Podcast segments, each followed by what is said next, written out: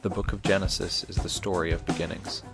Within its pages, we meet Creator God, are introduced to mankind in all his glory and his shame, and get the first glimpses of the rescuer, Jesus Christ. You're listening to a sermon series on the first four of Genesis 10 stories by Pastor Stacy Potts. The following is a presentation of Cornerstone Bible Church in Virginia Beach. For more information on Cornerstone, as well as additional sermon downloads, please visit cbcvirginia.com. Father, I thank you that we get to come together today to study your word. This is what it's about. This is why we gather together on Sunday mornings because we want to hear from you. And so there's nothing, nothing special about me or any other man. We're sinners. It's on you, the solid rock that all of us stand. And it is on that rock that this church is built. It is the truth of the scriptures that teaches us about that rock. So I pray, Lord, that this morning as we just look through the text we just talk about where we've been, where we're going, what we've learned, I pray that this will be a time of blessing for us, just to remember and to see you.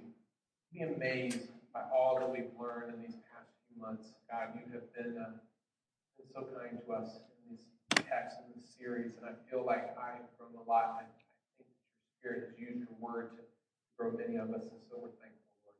I pray that our time together this morning will be pleasing to you. We'll pull up a little bit here. It's uh, coming up on an important anniversary. Does anyone know what it is? Any idea? It was, the it was the last Sunday, excuse me, last Sunday of June last year when we started our series in Genesis. It's been almost a year now that we've been in this. Now, granted, it hasn't been every Sunday. We take time off and do this and that along the way. Uh, but it's almost been a year at this point. So some of you are thinking, he's doing 11 chapters, he's four, four in, and it's been almost a year. This is not a good sign. Uh, I will say in my defense this has gone quicker than either Colossians or First John. Okay, it took us more than a year to get through four chapters of those books, so we're already doing better. And uh, as I'll talk to you about in a minute, we're actually probably about halfway done or a little over, actually, with this study, as you'll see here in a bit. But we're coming up on a on an important uh, time for us, not important, but it's something significant. I'm feeling uh, relaxed, as you can see today. Whenever I'm relaxed, I move up a little bit to talk to you a little more uh, personally because I want to be able to have just a family conversation with you. We've been doing this each time we finish a new section, section of Genesis. I, I take a Sunday just to kind of recap where we've been, to talk through anything that was interesting to me that perhaps we didn't cover along the way, just so you could hear it. You remember what I call these Sundays? Say it. Smorgasbord Sundays, right? Because that's what you get on a smorgasbord. You just get a, a, little bit of this, a little bit of that. It all kind of comes together and it works. Uh, plus, I think it's just good for us to keep doing this along the way because Genesis is a big book.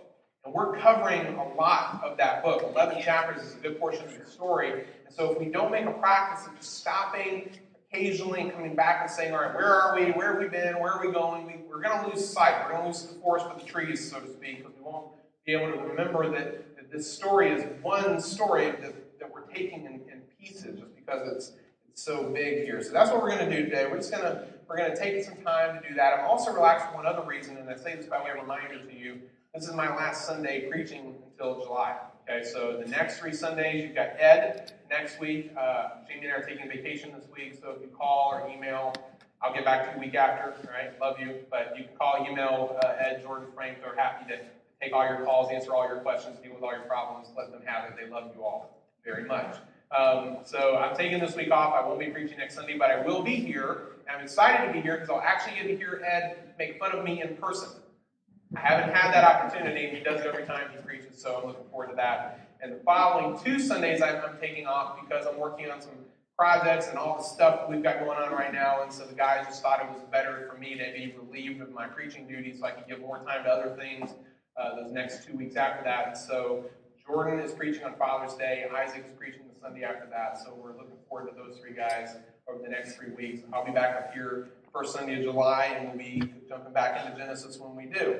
So that's kind of the plan, so you know where we're at, where we're going. Let's talk about three things this morning, okay? And I've asked you to turn to Luke 24. You might as well put your bulletin in it because it's going to be a few minutes till we get there, just so you know. Let's quickly begin by recapping where we've been. And I, as I said, I want to keep doing this for you because I don't want you to lose where we're at and what the significance of each of these stories are. So it's helpful just to remember and put it all together one more time. Remember the structure of Genesis. It's prologue followed by how many stories? Ten. Ten stories, okay? In Genesis. Each story begins with a special word called Toledot. Remember that? The ten Toledots of Genesis. These are the account of, these are the generations of, something like that. And so, so far, we've covered the prologue of the book, which we call the creation story. And we've covered Toledot number one, the very first story, which is the story of the heavens and the earth. And in that prologue section, we learned that it's not just an exciting story about creation versus evolution, right? You remember that? We talked about that's not really the point at all. That in that opening story, the prologue of Genesis, what we see here is God working in certain ways to teach us something about himself. And you remember how many ways we looked at that God works in that section? Please say you do. We spent a lot of time on it. It was seven. That was not significant. That just happened to have film. Seven ways that you see God working in that section there in Genesis to show us about himself. Number one, that he worked through process and progress. Remember that? God, uh, people often want to say, well, are you sure that God could really just make the world in seven days? Didn't it take millions of years? And I said, the real question is, why did it take seven days? That doesn't make any sense. He could have done it in a moment if he had wanted to. The fact that he chose not to is obviously on purpose. It's teaching us something about himself. That this is how he works through process and progress. And every one of you in here, myself included, who are believers in Jesus Christ, we recognize this truth, do we not? Because the moment we got saved, he didn't instantly zap sin out of our lives. He's working through process and progress to make us more like Christ. And so we saw that there. We saw that he works through division and distinction, that he draws lines, he separates, he sees things in categories and works in those ways. We, we talked about that there. He works directly and indirectly. Sometimes he just spoke things into existence. Other times he caused other things to, to bring stuff into existence. We saw that he works through authority and submission making things to rule over other things. We saw that he works through unity and harmony because he wants all things to be together in his plan. We saw that he works through speaking and instructing. God's words are powerful. They are the vehicle through which creation occurs. And we see that all throughout the story. But then the most significant of them all in my mind was number seven that God works to completion and perfection. Because you got this pesky little thing of day seven there in the creation story. Remember that? Say pesky. Why is it pesky? Why does God have to rest? Tired? No, he's not tired. He's resting here to show us the completion of his work. And I think he's also resting to show us what his overall plan for the world really is that one day it will all be brought to a perfect completion and a perfect rest at some point in the future. And so, in all these things, we see God working in all these various ways in order to bring that which was dead and lifeless, formless and void, it said in Genesis 1 2, to abundant life. And again, think about yourself. Is that not what God has done in each and every one of us who claim Christ as our Savior? To take that which was dead spiritually and to bring it to abundant life by His own sovereign plan. I think when we look at that prologue, that creation story, Genesis 1 1, 2, 3, we're not simply looking at a, at a historical account of how the world was made, though I do think it is that as well. I think ultimately what he's doing is he's giving us a theology of God. understand who this God is that has made us and what he's doing in this world. This is what we learned. So we finished that up. And we entered the first story, okay, Toledot 1, the story of the heavens and the earth. And this story is different than all the other stories. Do you remember why? Because all the other stories, all other nine, are dealing with a person, a man and his family, a man and his descendants, or what happens to this individual. But this first story isn't focused on a man. This first story is focused on the heavens and the earth. In other words, what happened to that perfect world that God made back in Genesis 1? Because I'm not you know, the brightest bulb on the Christmas tree, but I know that things aren't the same today as they were then. So, how did we get from that to this? That's what this first story that we've been working on now for months has been explaining to us. Moses has been trying to lay out this case for, for how we got from there to here. And I told you that story was told in three scenes. You remember this? Scene one, chapter 2, verse 4 through the end of the chapter. And in that story, we get a more detailed explanation of the creation of man. I'm going to see if you remember my made up word. You ready? I said that chapter 2 is not a prequel, it's not a sequel, it's a what? An in between quote, okay? It's taking us back into chapter 1 and expanding on what's said there about the creation of man. It's just filling in the rest of the story for us because Moses wants us to understand some, wants us to understand some things about man. And so he shows us in that chapter that God made man, both male and female, remember this paragraph? With the spiritual capacity, moral responsibility, and communal assistance necessary to serve God and keep his commands so that they could enjoy abundant life in his creation. He made man in his image, spiritual capacity. He gave him things that he must do and must not do, moral responsibility. And he made them male and female, husband and wife, in his image. Okay? Communal assistance. All of this so they can enjoy this creation that God had made. But then you turn to scene 2, chapter 3, verse 1, and what's happening? Rebellion. Those first six verses, remember, you see man completely rebel against every single aspect of what God has made him to be. It's not just that he ate the fruit. Do we emphasize that enough? I'll emphasize it again. It's not just that he ate the fruit. Don't worry about the fruit. The fruit's a part of the story, but it's not the focus of the story.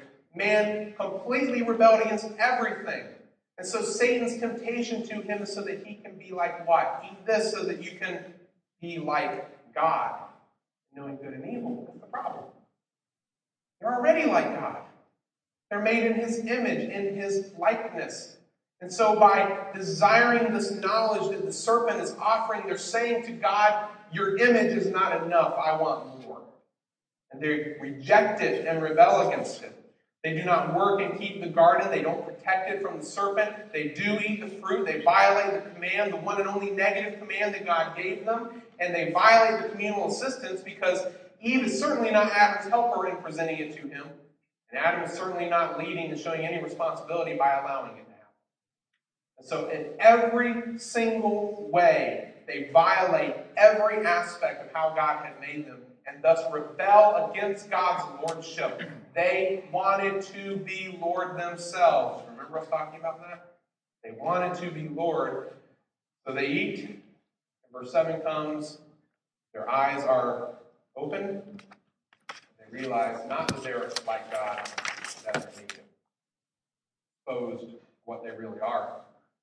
So God comes on the scene. He reveals their sin. He forces them to confess, and in that you see the ugliness of what sin is already beginning to do in their relationship. And all through then the rest of, of chapter 3, we see God's pronouncement against them, against what is going to come now to this world because of their sin. Whereas before they had rest, now they will have pain. Pain in their respective realms, each of them. Eve with, with the whole realm of reproduction, Adam with the whole realm of producing food to eat. Both of them now will live lives of pain, whereas before they had harmony. Now they will have conflict. God Himself says that from this point forward, there will be constant conflict between the forces of good and evil, each side striking blows against the other. And whereas before they were made to enjoy abundant life, now they have a promise of death. From the dust you were made, to the dust you will return. Over. Death is now their future. This is the pronouncement that God makes about what this new world of sin will look like. But the beautiful truth in there was it wasn't all retribution, right? There was redemption mixed in as well.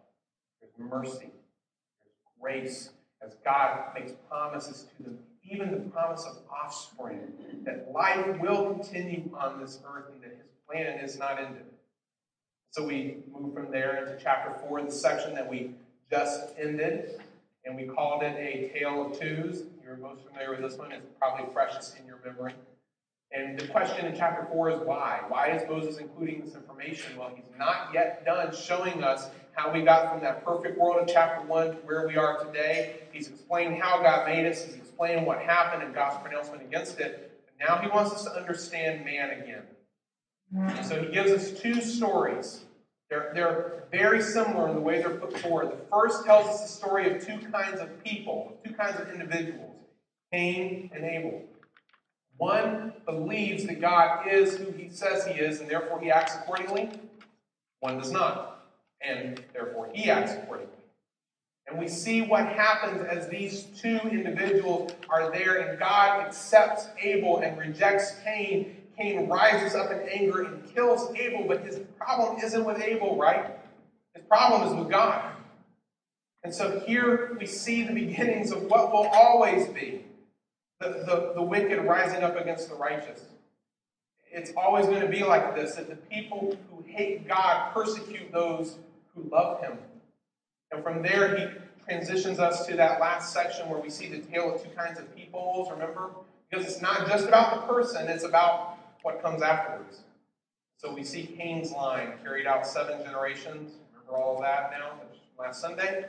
That we see a civilization come from Cain that is advanced, prosperous, uh, cultured, and godless.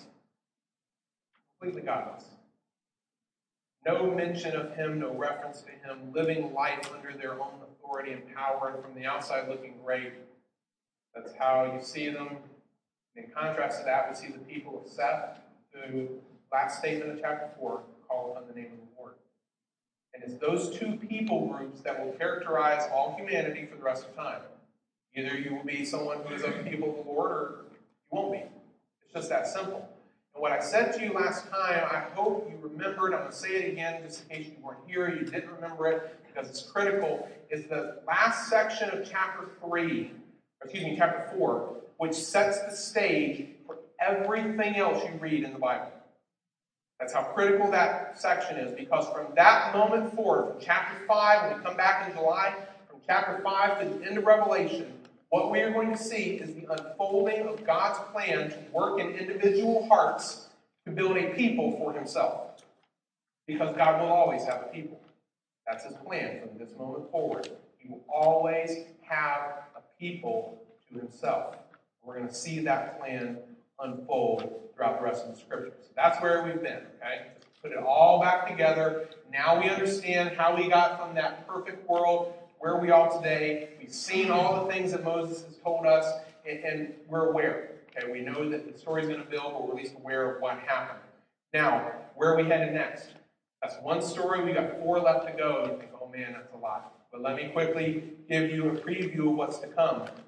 When we come back in July, we're going to look at the next story, which is the story of Adam's line. And that takes us from chapter 5, verse 1 through chapter 6, verse 8.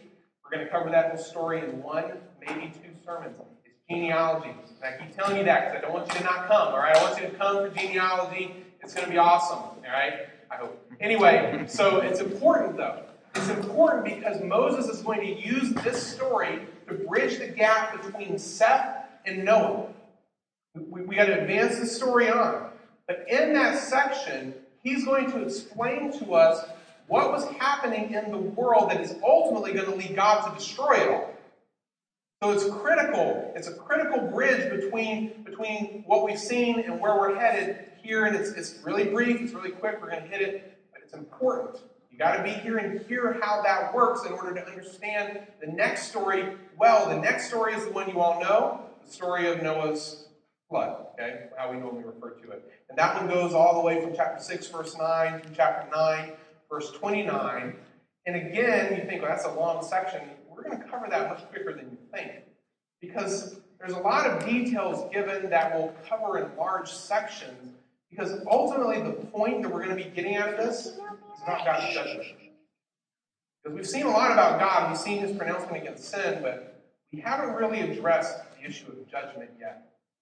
And this is going to be a critical component throughout the rest of the scriptures, and we're going to see the first big example of it there. So I'm excited to get to that. Uh, number four the story of Noah's sons that goes from 10 1 to 11 9.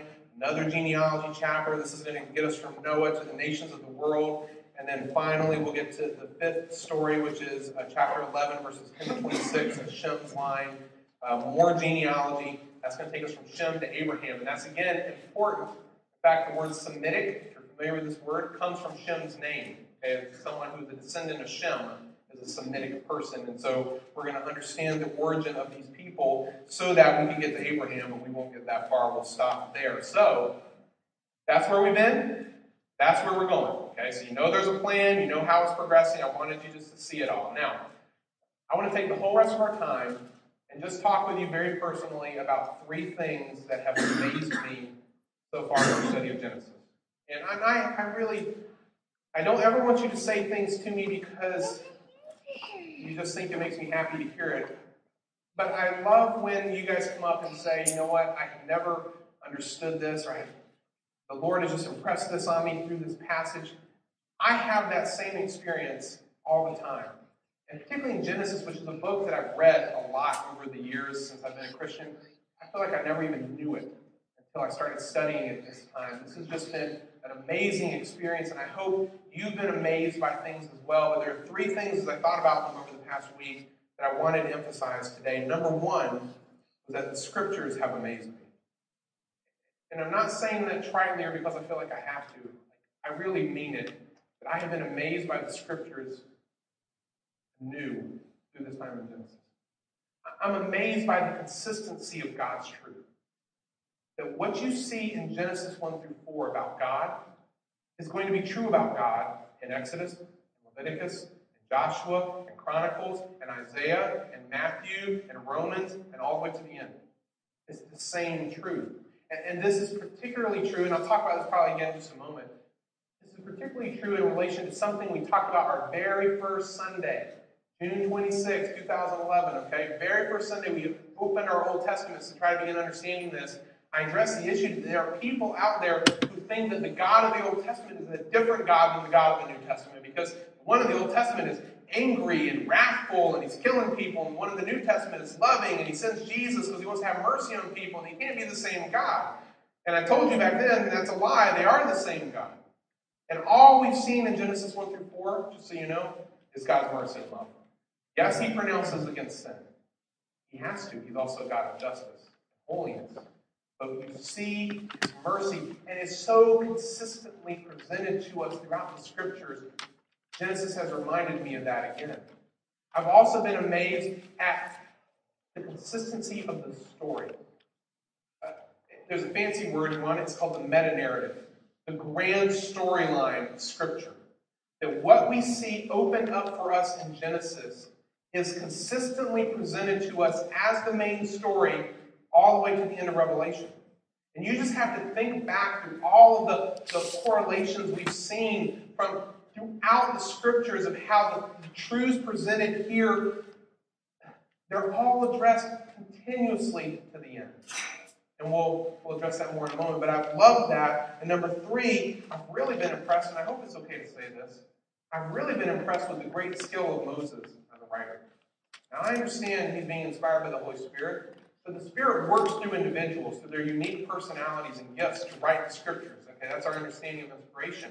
And you see Moses as a very skilled author here in this story. He's not just including details that have no purpose. He's including and structuring details that get across clear points once you know what you're looking for.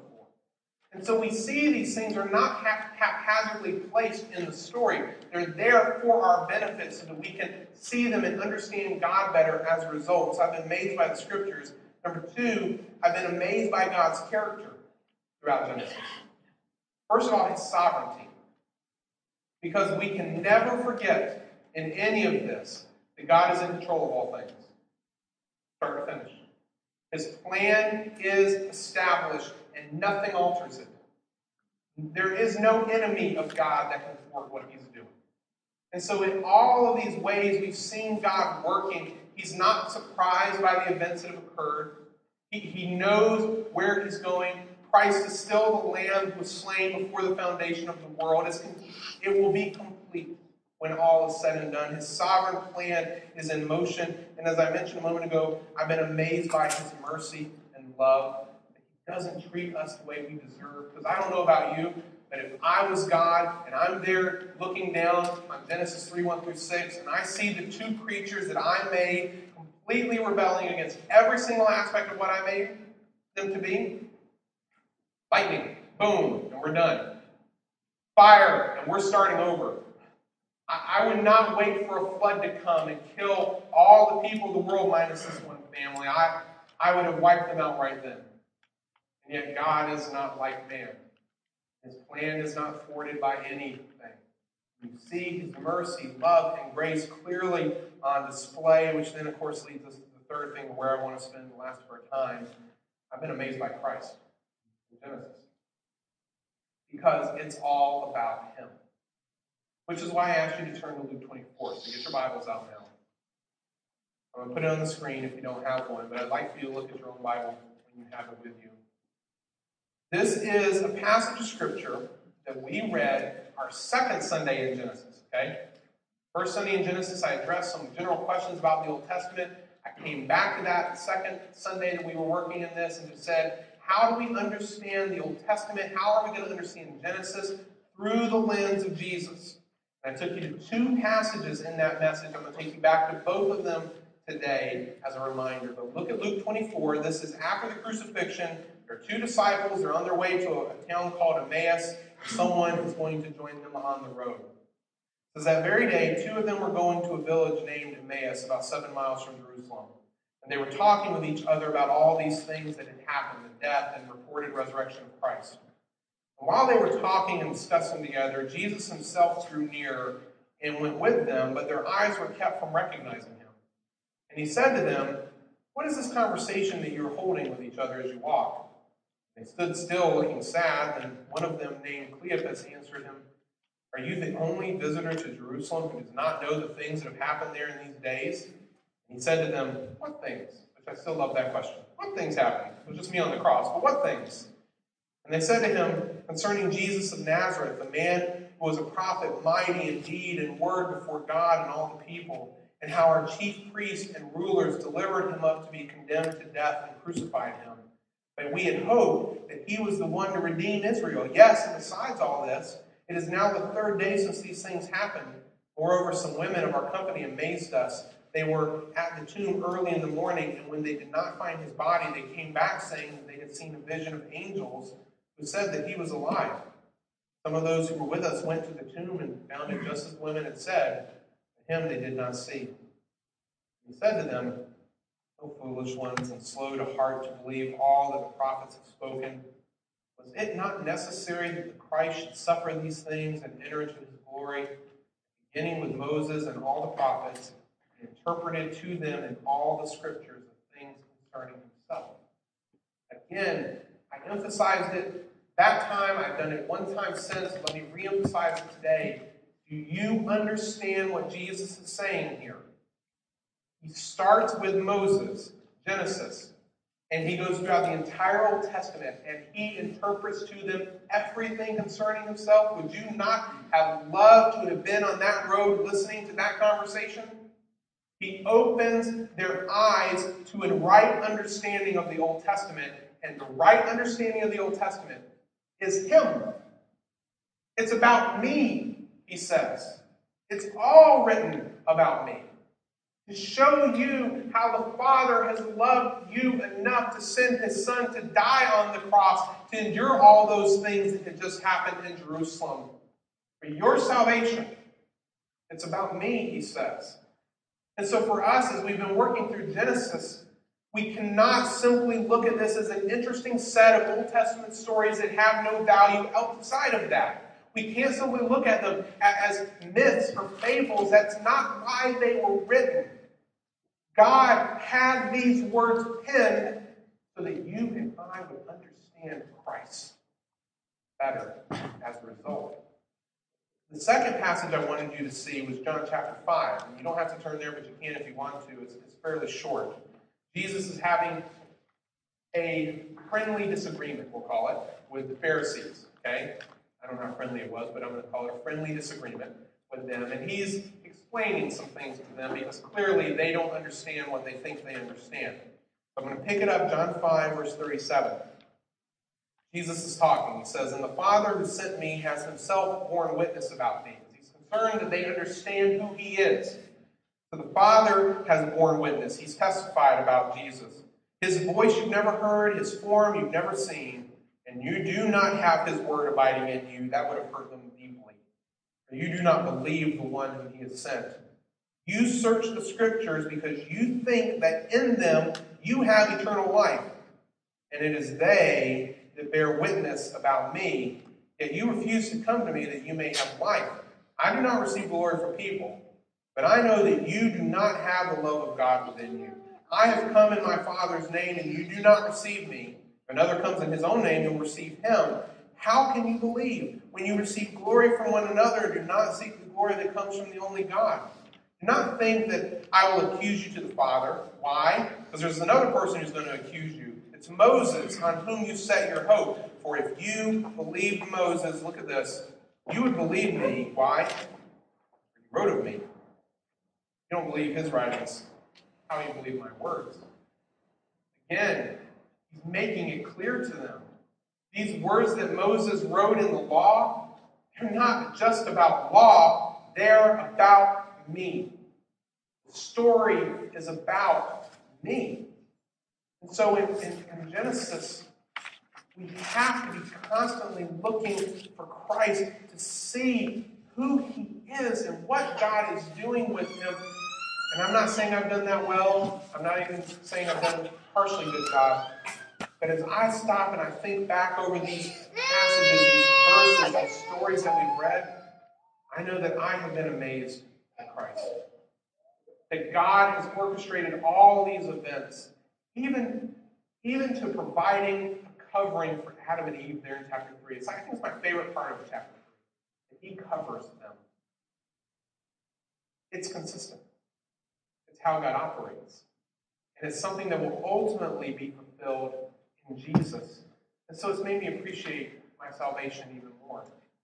That, that sending Christ to the cross wasn't plan B. It wasn't his response to a mistake in the plan. It wasn't him trying to figure out how to make the best of a bad situation because Adam and Eve had, had blown what he had created. No, that's not what's going on. Jesus was always plan A. Cross was always plan A. When we get to the New Testament, we realize that even, even in Genesis, we've heard his voice. Remember that, right? Think about the beginning of John. In fact, turn there. Look at John 1 real quick. We're almost done.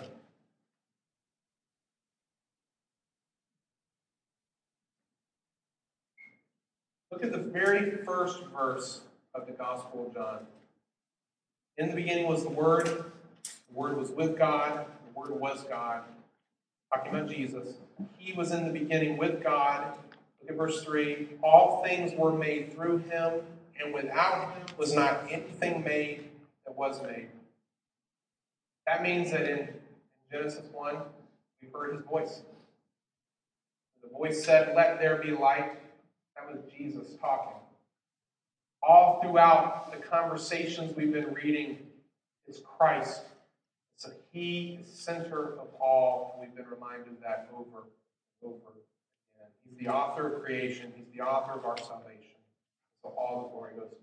I hope that you have benefited so far from our study of Genesis. I am looking forward to the second half of this study. Um, again, I think it'll go pretty quick in the end. Uh, so we got to even start thinking ahead to what's coming next. But don't forget where we've been. Understand where we're going. And let's keep Christ at the center of all. Okay? Our Heavenly Father, we just wanted to come together today to be reminded of what all of this is about. It's so easy for us to get focused on the details of the story, and it's good and right for us to do that in many respects. But Lord, ultimately, this is about your grand story of the cross, of the gospel. Sending your Son and having him die for our sins, that he could be buried, and could rise again the next the third day. Lord, help us to keep Christ at the central focus of all of our thinking as we go through this passage, as we continue working through Genesis beginning in July. Lord, you have been kind to us and have taught us many things. So, Lord, we come to you this morning we just confess again our great need of you, there will never come a day when we will have learned enough, when we will have grown enough, when we will have changed enough in this life, that we will never need to stop and humble ourselves underneath the truth of your word. So I pray, Father, that you will continue to build us and grow us through the scriptures, and through Christ. I pray for Ed and Jordan and Isaac over the next three weeks.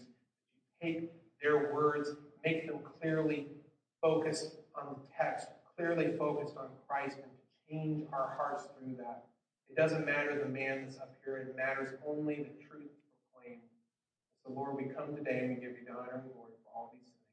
We thank you for your word, and we thank you for how you have used it in our lives.